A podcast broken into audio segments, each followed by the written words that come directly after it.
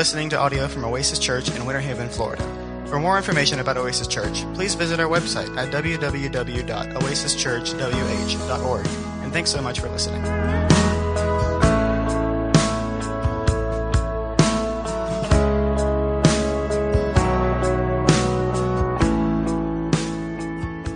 Ephesians is where we have been. And that's where we're going to pick up today in chapter number five. So, to kind of catch you up, if you hadn't been, if, if you're visiting with us, by the way, please know we're honored to have you. It's a thrill to have folks that are here with us. If it's your very first time visiting with us, you should have gotten a little connection card.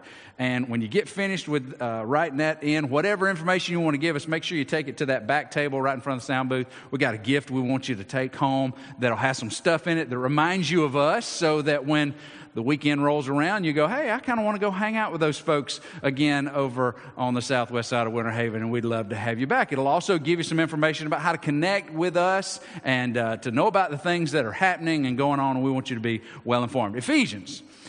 Chapter number five is a continuation of Paul's instruction to Christians, followers of Jesus, folks that have, have committed their heart and life to Jesus, the crucified and resurrected one, as Savior and as Lord. Paul has written a letter to a group of Christians who live in the city of Ephesus while he's under house arrest in Rome. He planted this church, he started this church, he spent a couple of years with this church, and so he's just wanting to encourage them, even though he can't be physically with them. And so he's writing this letter. In the first three chapters, the first half of the book was to encourage them and remind them of who they are in Christ and what was theirs in Christ. They, they were reminded that they've been redeemed, that they've been, they've been, uh, they've been loved by God and, and set apart by Him and sealed by the Holy Spirit and provided with all of the necessary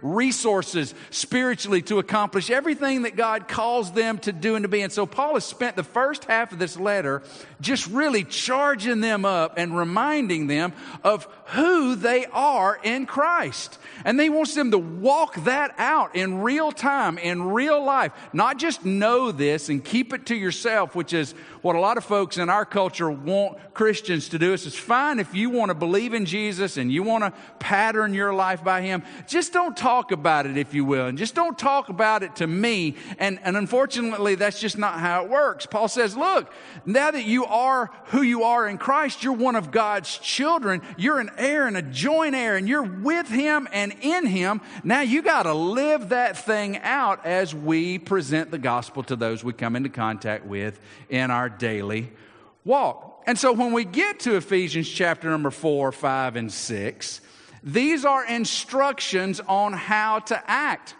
how to live, what to do as a follower of Jesus. It would be inappropriate for someone who doesn't know Jesus as Savior, who wouldn't consider themselves a Christian, to open up to Ephesians chapter number five and say, This is what God wants me to do in order to be loved by Him. In order to be His child, I've got to do these things. That would be an incorrect understanding. Unfortunately, too many Christians have put that method in front of people that God wants to save you, but you've got to do these things in order to be worthy of His salvation. That's not how it works. None of us are worthy. None of us bring anything to the table we're all sinners, broken completely and fully, and by God's love, grace, and mercy, He has brought us into relationship with Him through the death and resurrection of Jesus, so that through His work and His movement in our life, we might be His children. It's not about what I do, it's about what He's done for me. Completely and wholly of God's work received by faith in Jesus, the crucified and risen one. But once I am a part of the family, then Paul says, this is what it looks like to walk it out.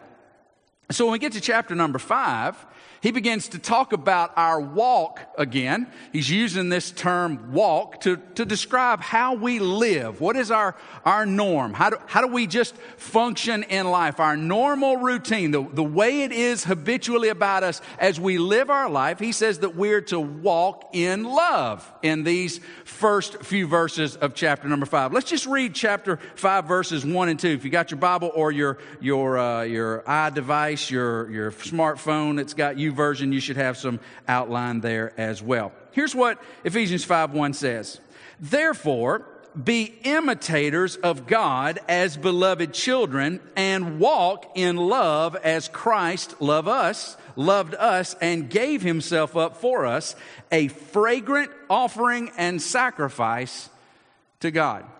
Just want to deal with two verses today as we look at what it means to walk in love. Now, in chapter number four, where he makes the corner and he says, Okay, I've told you who you are in Christ. Now let's talk about how we live this out. He says that we are, as followers of Jesus, to walk in unity. It should be our desire since, since through the work of Jesus, he has destroyed all of those things that divide us any of those things that are, that are wedges in our life, whether it's racial or gender or age differences, uh, cultural differences, Jesus broke all of those things down and says that all come to God through me. And, and all of those cultures and all of those races and all of those differences about us come to Him as a beautiful mosaic of the creation of God and how we fit together in this realm of humanity. Everyone comes to God through me, and guess what? I see you all as equal before me. So don't be divided anymore. So he says that our walk as followers of Jesus, because we are followers of Christ, we must pursue unity. And then he moves on and says, Now, as you pursue unity, then I want you to consider your holiness. Now, unfortunately, some of us grew up thinking in order to be okay with God that we had to act and do and go and not go, and, and certain things had to be order in order for us to be okay with God. Being okay with God depends on whether or not I'm His child or not. You know, my kids are always okay with me because they're my children. They're always going to be my children. And so they are a part of my family and nothing is going to change. When it comes to who they are and they look to me, it doesn't matter if it's a good day or a bad day, if it's a happy day, a sad day, or a mad day. If they look at me and say, Am I good with you? And I say, Yes, you're good with me because you're my child and nothing's going to change that. But there are days in the life of my children, there have been days in my life as a son of my parents when the fellowship wasn't as sweet as other days. And that typically happens when I go away different than the way they've set before me. The way they've set before me was clear, it was understandable, and then I decided to go a different way while I'm okay with them because I can't sin my way out of the family, the fellowship was broken. It wasn't as sweet. The relationship was, was a bit out of order. And that's kind of what Paul was saying as he says, as followers of Jesus, we need to pursue holiness. Because what ends up happening when we come to know Jesus as Savior, sin's, sin's captivity on our life is broken. We're, we're no longer a slave to sin. We no longer are owned by the enemy. We no longer are, are determined to go the way opposite to the holiness of God. We've been set free. We've been brought in the family, but we still maintain this flesh with all its desires. And there are times, Paul says, and he laid out a few, about four or five instances where the way we used to be shows up in our new life. And Paul goes, You got to remember, that's not who you are anymore. You need to stop telling lies and begin telling the truth because you've set aside that old way of lying. That was a part of coming to Jesus. You're not who you were anymore. You're who you are in Him. So you need to set aside lying and falsehood. You, you need to set aside the, the, the anger that normally boils over into multiplied sin. He said, Get mad at things that are unjust, but don't let it lead to sin because that just looks and sounds like the old you. You need to put all of those things aside. And then those things that follow, like bitterness and, and clamor and slander and unforgiveness, you need to set that aside and remember that you've put on the kindness and tenderheartedness and forgiveness of God because that's who you are. So, as followers of Jesus, if you are a Christian, you should not only pursue unity, you should pursue holiness because He's provided all we need to follow the way that He set before us. We've just got to decide on any given occasion to act on it. Today, he says, or at the same time he was writing, but today we're going to look as he moves from unity to holiness and now to love. The way of love. This word is massively misunderstood in our culture. Just for a second, it doesn't matter what kind of music you like country, classic rock, uh, you know, 80s, the best music ever made. Um, any, any genre where there's lyrics. Now, think about how many songs you could hum or sing that talk about love. You got it? That song that you love by that band that you followed, may even have a t shirt of, went to the concert, yelled, and that talks about love. Now, let me ask you something. Does the love they are speaking of mean this? To extend love irrespective or of merit and to seek the ultimate and highest good of the one being loved. To extend love to the one irrespective of merit and to seek its highest and ultimate good of the one being loved. Is that the kind of love that your song talks about? Probably not. Probably the love your song talks about is the love that we talk about that's just expressed physically. And it might not even be with somebody you even know real well because so many songs talk about love in the context of a, a summer fling that I came across one afternoon that extended into a couple weeks. Can I tell you, that's not the love God's talking about.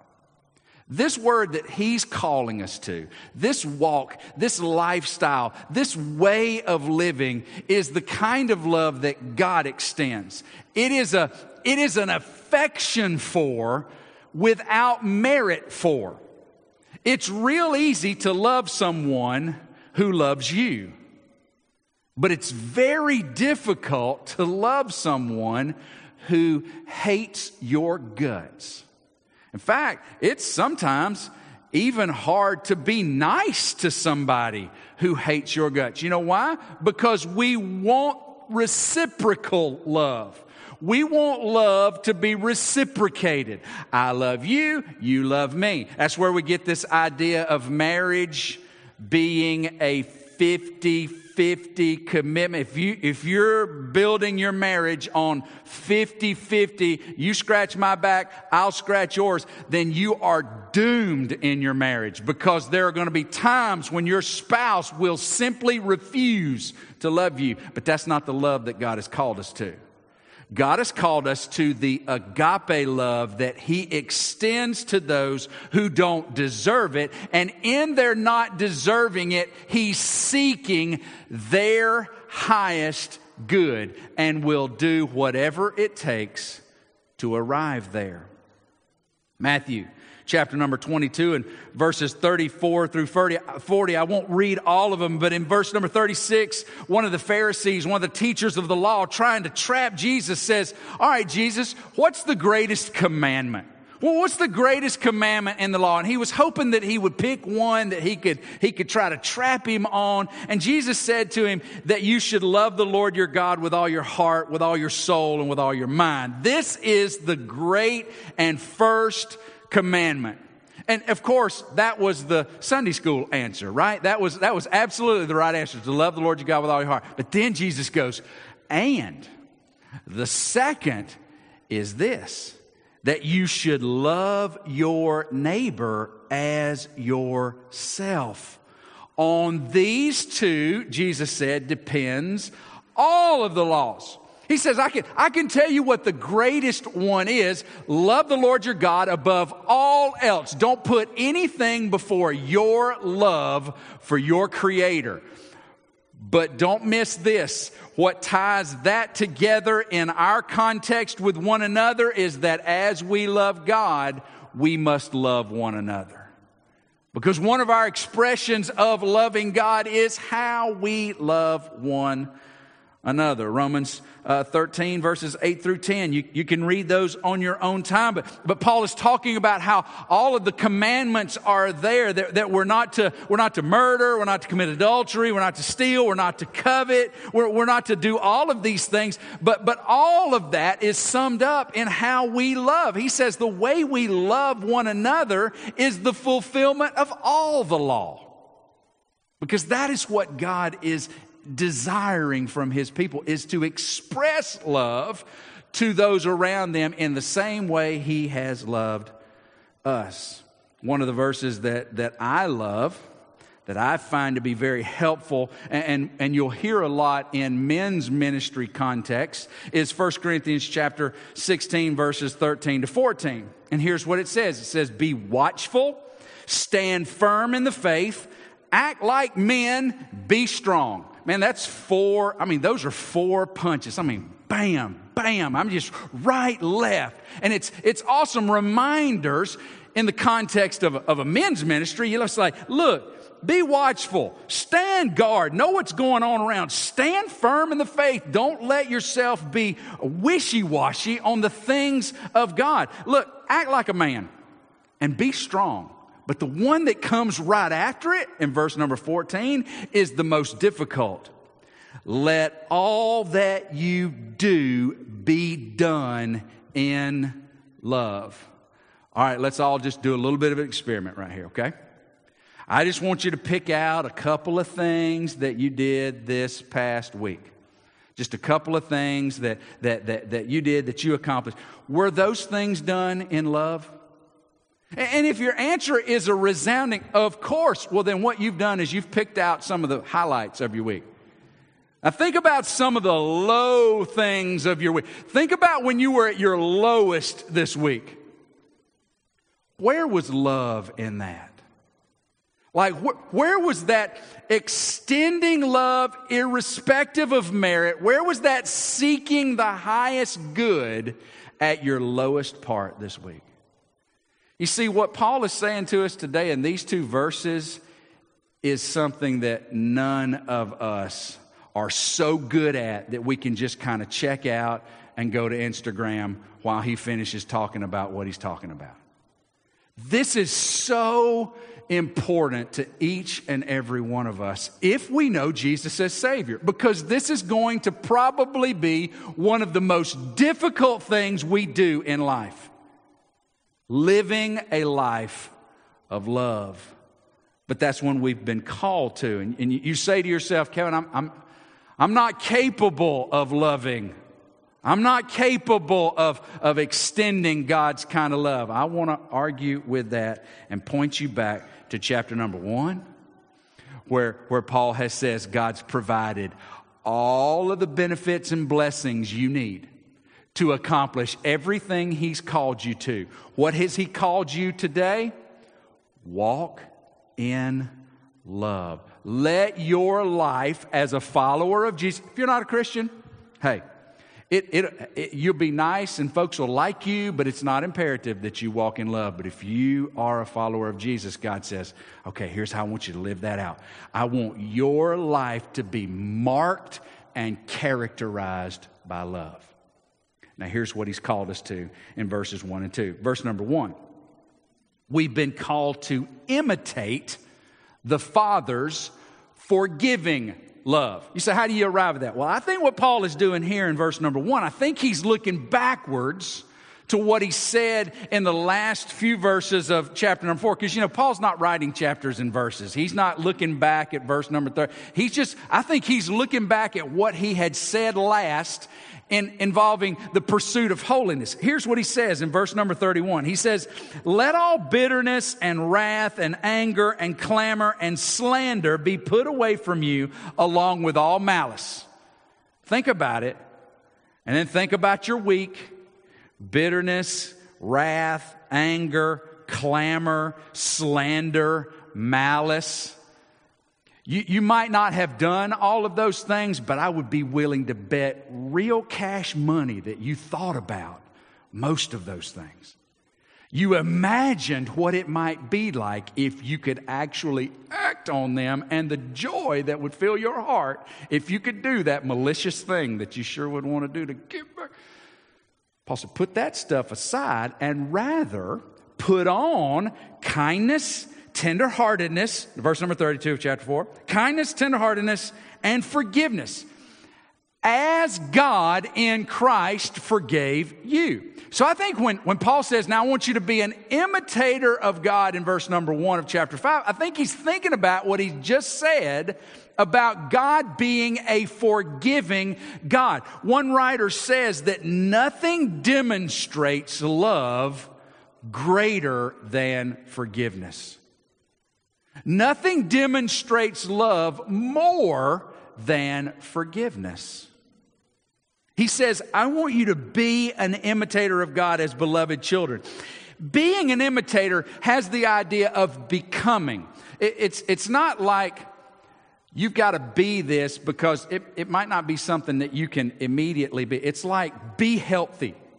Well, I, I might not be able to be healthy, but I can become healthy. I can make choices that are more healthy for myself and or for my family. And I can become, and that's what Paul is saying. I want you to become an imitator of God as dear children. Become as you continue to grow, as you pursue unity, as you pursue holiness. I just want you to see yourself as being an imitator of God, specifically, I think, in the area of forgiveness, as beloved children. Now, it's not uncommon for a child to have characteristics of his parents. How many times have you seen a child or seen a set of children and you look and you look at the parents and you go, wow, they are a carbon copy of you or her or whoever that they you can't i can't tell you how many times that, that i've been in stores with my kids and, and the person on the other side of the counter says can't deny them kids you know and it's because why? Because they they have characteristics that look like you. Sometimes they even begin to sound like you. I found it uh, very uh, very uh, joyful when I would grab the telephone at my mom and dad's house and I would answer it, and people on the other line would think I was my father. I found that very gratifying. Most specifically, because for the majority of my childhood, I would answer the phone and they would think it was my mother. So it was great to move from her to him. You know, so, so I, have been told that there are times when I'll say certain things that, that my friends will look at me and say, that sounds just like your dad. Even now, I'll say things to my family or I'll say things that, that, are, uh, that are within a, a group of, a context of a big group, and I'll say something for a particular reason, and in my mind I'll go, that's something my daddy would say. Because it's natural for kids to look and sound and think and act like their parents. But that's not what Paul is calling us to. He's not saying just you're going to naturally look like your Heavenly Father. Rather, what he's saying is, I want you to imitate your Heavenly Father like a beloved child who is secure and confident in the love of his Father. Now, there's something awesome about your, you know, when your toddlers begin to, to, to talk, you know, and then they, they begin to just they kind of fall in love with mom and dad. Like mom and dad do everything and it's just perfect. And if you have kids, you know that that is a, a real special time in life because they see you apart from your faults. It's awesome. I mean, they think you're perfect and you know you're not. And then they hit middle school and they begin to discover that you're not perfect. And somewhere between middle school and high school, they begin to remind you that you're not perfect. And then they, some of them actually even want to leverage that on their behalf. And then somewhere, you know, when they reach their 20s and beyond, then they start, you know, coming back to, you know, they're, they're giving you a little bit more grace. When you have a good father, when you have a good mother, have you ever thought in, in a time of your life, man, I just, I want to be like them? Because I just, you know, the way they do and the way they operate, the way they run their business, the way they handle the home, the way they, the way they love it, I just want to be like them. I can remember when I, when I was in my, my teenage years, I can remember stating that, that I just, maybe one of these days I want to be half the man my dad is, because that would, that would be a success to me. And, and I meant that, and I mean that. I do want to be like him in many respects because of the example that he set before me, but because of the love that he extended to me, I just want to be like that. Paul says, that's the thing we ought to be pursuing. We ought to be pursuing to imitate our Heavenly Father because we're experiencing so much of His love that we just want others to know that. If they don't know Him, we want them to know Him through us. Paul says we walk in love when we watch what our Father does and we imitate. And I think he's specifically talking about forgiveness. Someone has not only said that the greatest evidence of God's love is in our forgiveness, but he also said that the extent of our love is often the extent of our forgiveness. We won't love beyond what we're willing to forgive. Wherever we draw that line and we say, no more, I'm done with you.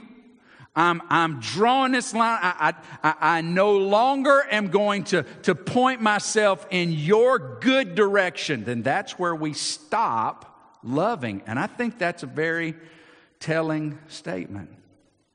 Think about how God loves us through forgiveness. He continues to love us even when we continue to sin and fall short of his glory.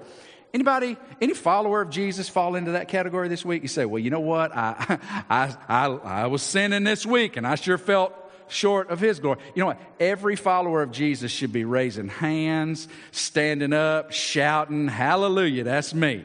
And you know what God continues to do? Love us unconditionally. No, no matter how much you sin this week, God's love for you did not change.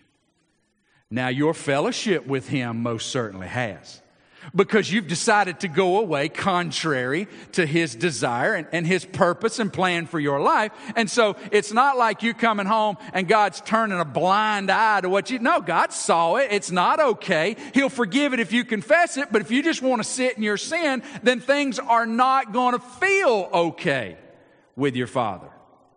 But he still loves you just the same. He continues to love us when we forget him. When folks forget you, what, what is it real easy to do? Write them off. Well, you forget me, I'm going to forget you. Hey, that's a two way street 50 50. You not loving me, I got no obligation. So forget me, forget you. We forget God all the time. We set him aside and take his place and, and step into his arena all the time. And you know what he does? He continues to love us without change.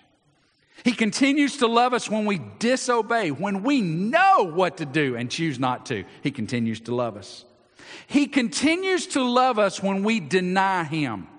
And we want to throw Peter up under the bus because when, when it was at the height of the time that Peter should have been, should have been uh, affirming Jesus, just like he said he would in the upper room, what is he doing? He's saying, I don't even know him. I don't know him y'all better get away from me. I don't even know who it is you're talking about. And you know what Jesus never did? Stop loving him. He just kept on.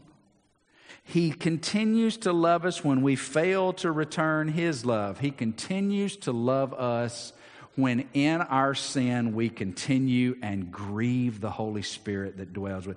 He continues to love us. And too often Christians have taken that and said, well, what that means is that I can go and do and be whatever I want to do because He doesn't change in His love for us. Are you going to give that same thumbs up to the husband or the wife that says, Well, if she's going to keep loving me, I'm just going to keep doing what I've been doing that's breaking her heart? No, you're not. But the bottom line is that God never ceases to love. God's love never lessens no matter what we do. He continues to love and it's that forgiving love. Forgiveness is messy. And forgiveness doesn't always mean, uh, in fact, I don't think it ever means to just subject yourself to continual abuse. But it's messy. And forgiveness always means letting go of my right to hold this over you so that God, in His sovereignty and His wisdom, can handle it according to His will. Forgiveness is a great marker of our love, and sometimes it is the line drawn. And God has called us to imitate Him as dear children. Not only has He called us to imitate the Father's forgiving love, but he's called us to model the Son's sacrificial love. Verse 2 and walk in love as Christ loved us and gave himself up for us, a fragrant offering and sacrifice to God. Romans 8 29 says, For those whom he foreknew, he also predestined. Don't worry, we're not getting back into that. We've talked enough about that in Ephesians. He, he's foreknew us and predestined us to be conformed to the image of his son. The whole of the Christian life is about reproducing godliness as seen in the person of Jesus in our life. Like God's whole process in our life is to push the character and likeness of Jesus out in us. So that when people are in and around us, they would hear the things that Jesus would say. They would see the things that Jesus would do. They would experience the things that Jesus would bring to the table on their behalf for their highest good without merit that they're bringing to it. He's calling us to love like Jesus, to walk like Jesus, to live like Jesus. And that's what the Holy Spirit is doing in our life. He's trying to push Jesus out in our life in real time as we live our real life circumstances. Plug your job, plug your family, plug your neighborhood and HOA, plug your ball team or whatever you're doing. And the Holy Spirit is about pushing Jesus out in those circumstances in our life in every way. And Paul is saying, that the aspect of Christ's sacrificial love is something we are to pursue. Jesus' love was demonstrated to us as he gave himself, the verse says, and gave himself up for us willingly and intentionally. Nobody took Jesus by the shoulders and drug him to the cross. Nobody had to beat him up and, and, and get him to a place where they could manage. Nobody had to wrestle with him on that cross to get him to hold his arms and legs down. He wasn't kicking and screaming. He wasn't cursing his executioners. He didn't deserve what he received. And yet he laid down his life willingly. Why? Love. No other word for it. Love. Romans 5 8. God shows his love for us in this. While we were still sinners, Christ died for us. Christian, we've been called to imitate God's forgiving love. We've been called to model Jesus' sacrificial love. The Old Testament sacrifices. In Leviticus, you'll find in the first five chapters, there's like five of them. There's the, the burnt offering, there's the meal offering, there's the peace offering, and then there is the sin offering and the guilt. Those five right there. So, so uh, burnt, meal, peace. These were offerings of worship.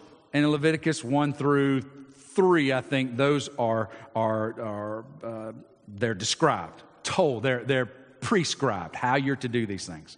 And in each one of those offerings, as God is describing through Moses to the people how they are to make these offerings of sacrifice of worship, it says that these things are a sweet and pleasing aroma to the Lord. Now, I don't think that the smell of blood, I don't think that the sweat and all that's not what it is. It's the heart of the worshiper coming to the Creator and worshiping through the means of sacrifice, giving of what was theirs, giving of the best of what was there, giving of the first of what was there, and offering it to the Lord in a sacrifice of worship. The scripture says that's a pleasing aroma. Don't you like a pleasing aroma? I mean, you know what those things, they're just, they smell. We, we, we have entire stores that, that are about smelling good the bath and the body people and the you know whatever that other one is and they, they've just got the everything you go in and you're just you're knocked down because they're about the pleasing aroma and, and, and what paul says is that the sacrifice of christ the offering of christ for you and for me was a sweet smell to his father now I think this is important to hear and difficult. There's a lot of talk about injustice in our world right now. And I believe, as followers of Jesus, we should be champions of justice. No doubt about it. God is a He's a just God, and we should be champions of justice. But was there anything just about God the Son taking on my sin and yours. Like, that's human history's most unjust act. Now, you could argue theologically, you could say, yeah, yeah, but Kevin, God placed our sin on Jesus. And so God's justice was satisfied in Jesus' sacrifice. And I would say to you, touche. That is correct.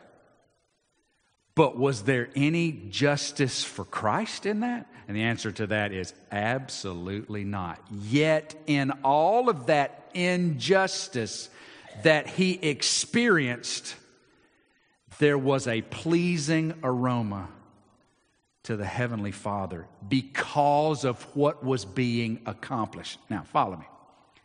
If you're going to demonstrate love to folks that don't deserve it, if you're going to demonstrate love to folks that won't reciprocate it to you, if you're going to demonstrate love in a sacrificial way, there are going to be instances where your extending love is going to bring about injustice for you. You're going to be treated in a way, you're going to be seen in a way, you're going to be assumed in a way that's not going to be right and not going to be correct, but in your loving, the Father says, That's a sweet smell to me. At the very least, because what we're doing here is merely temporal, but extending love to those that don't deserve it, walking in the love of God in front of people that's preparing eternal ramifications. And God goes, can't get enough of that. You demonstrating love to those who hate you. God said, looks, It looks like my son. You extending love when it won't come in return. That looks like my son. That pleases my heart. You sacrificing yourself for the highest good of those who would never do that for you. And God says, I can't get enough of that because that is the character of my son. And guys, that is what we've been called to. To demonstrate, to walk in love in a world that is unlovely.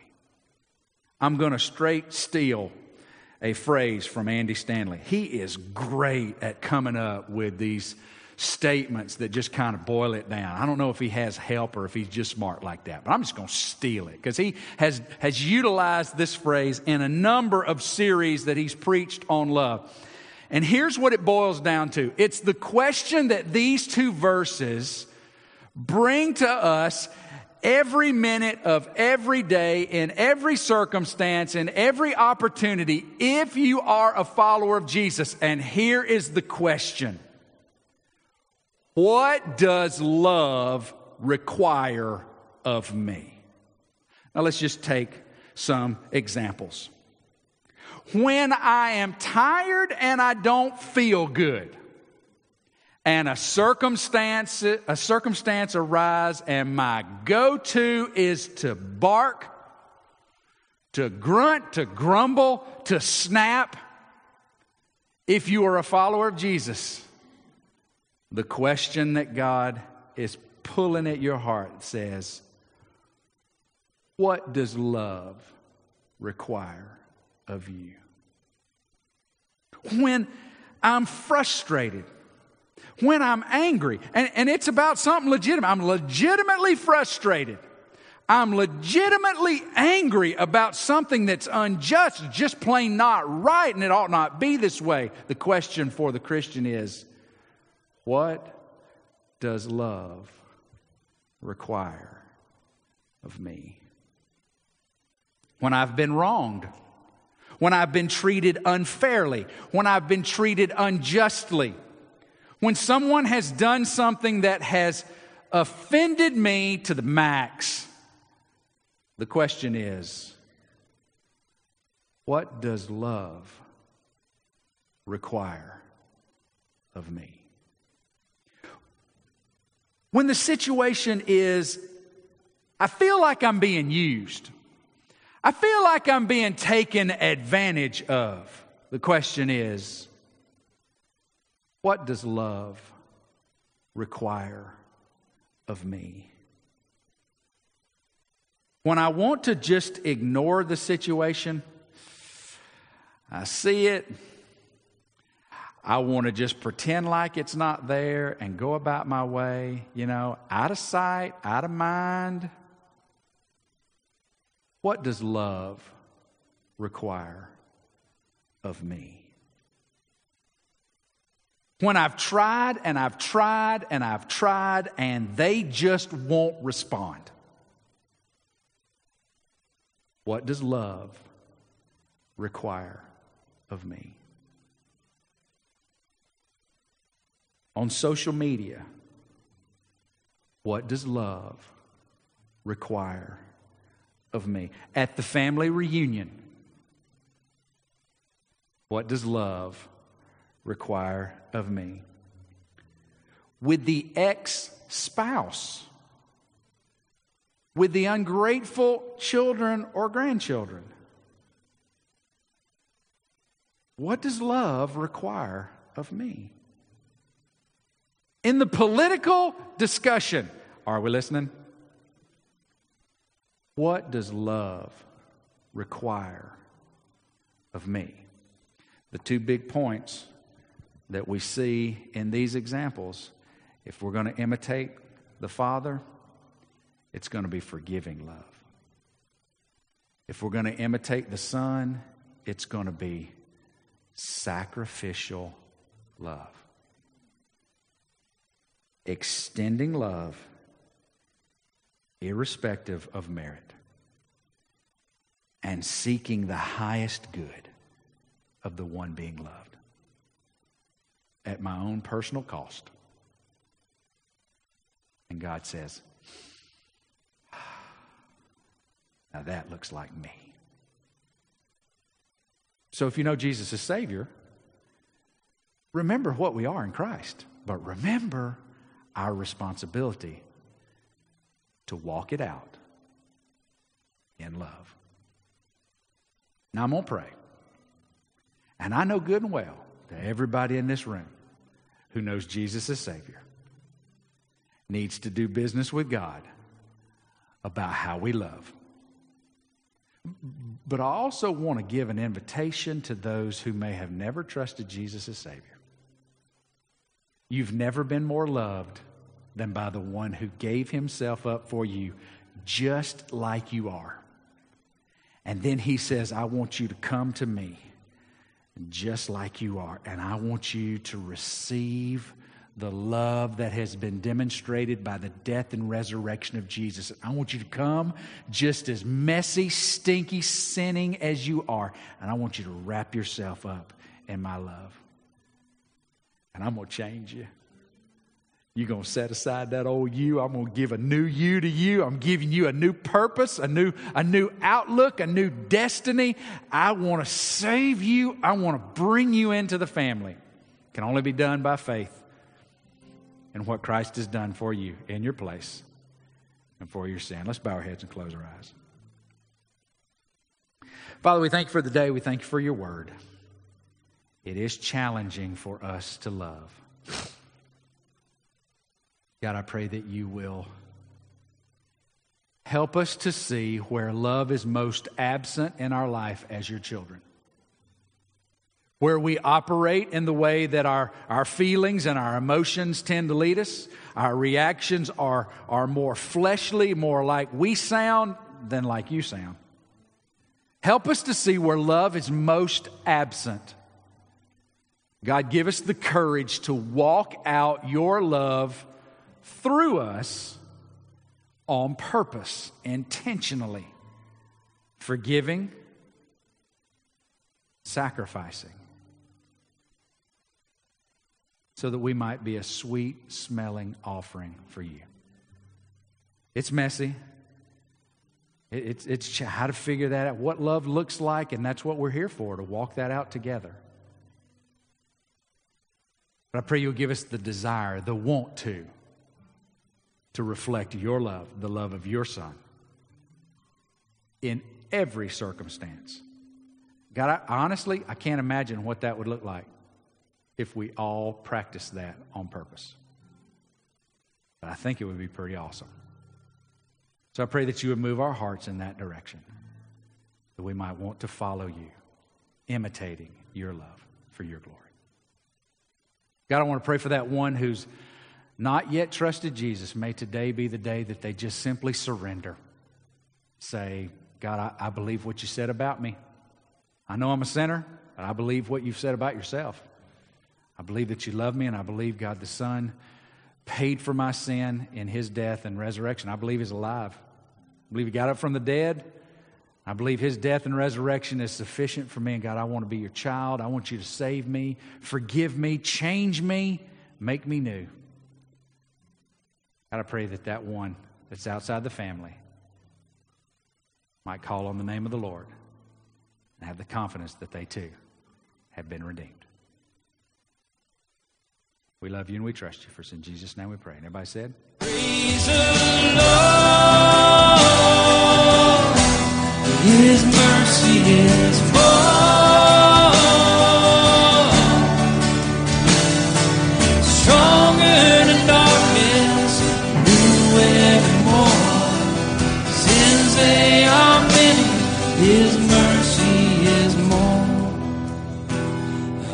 they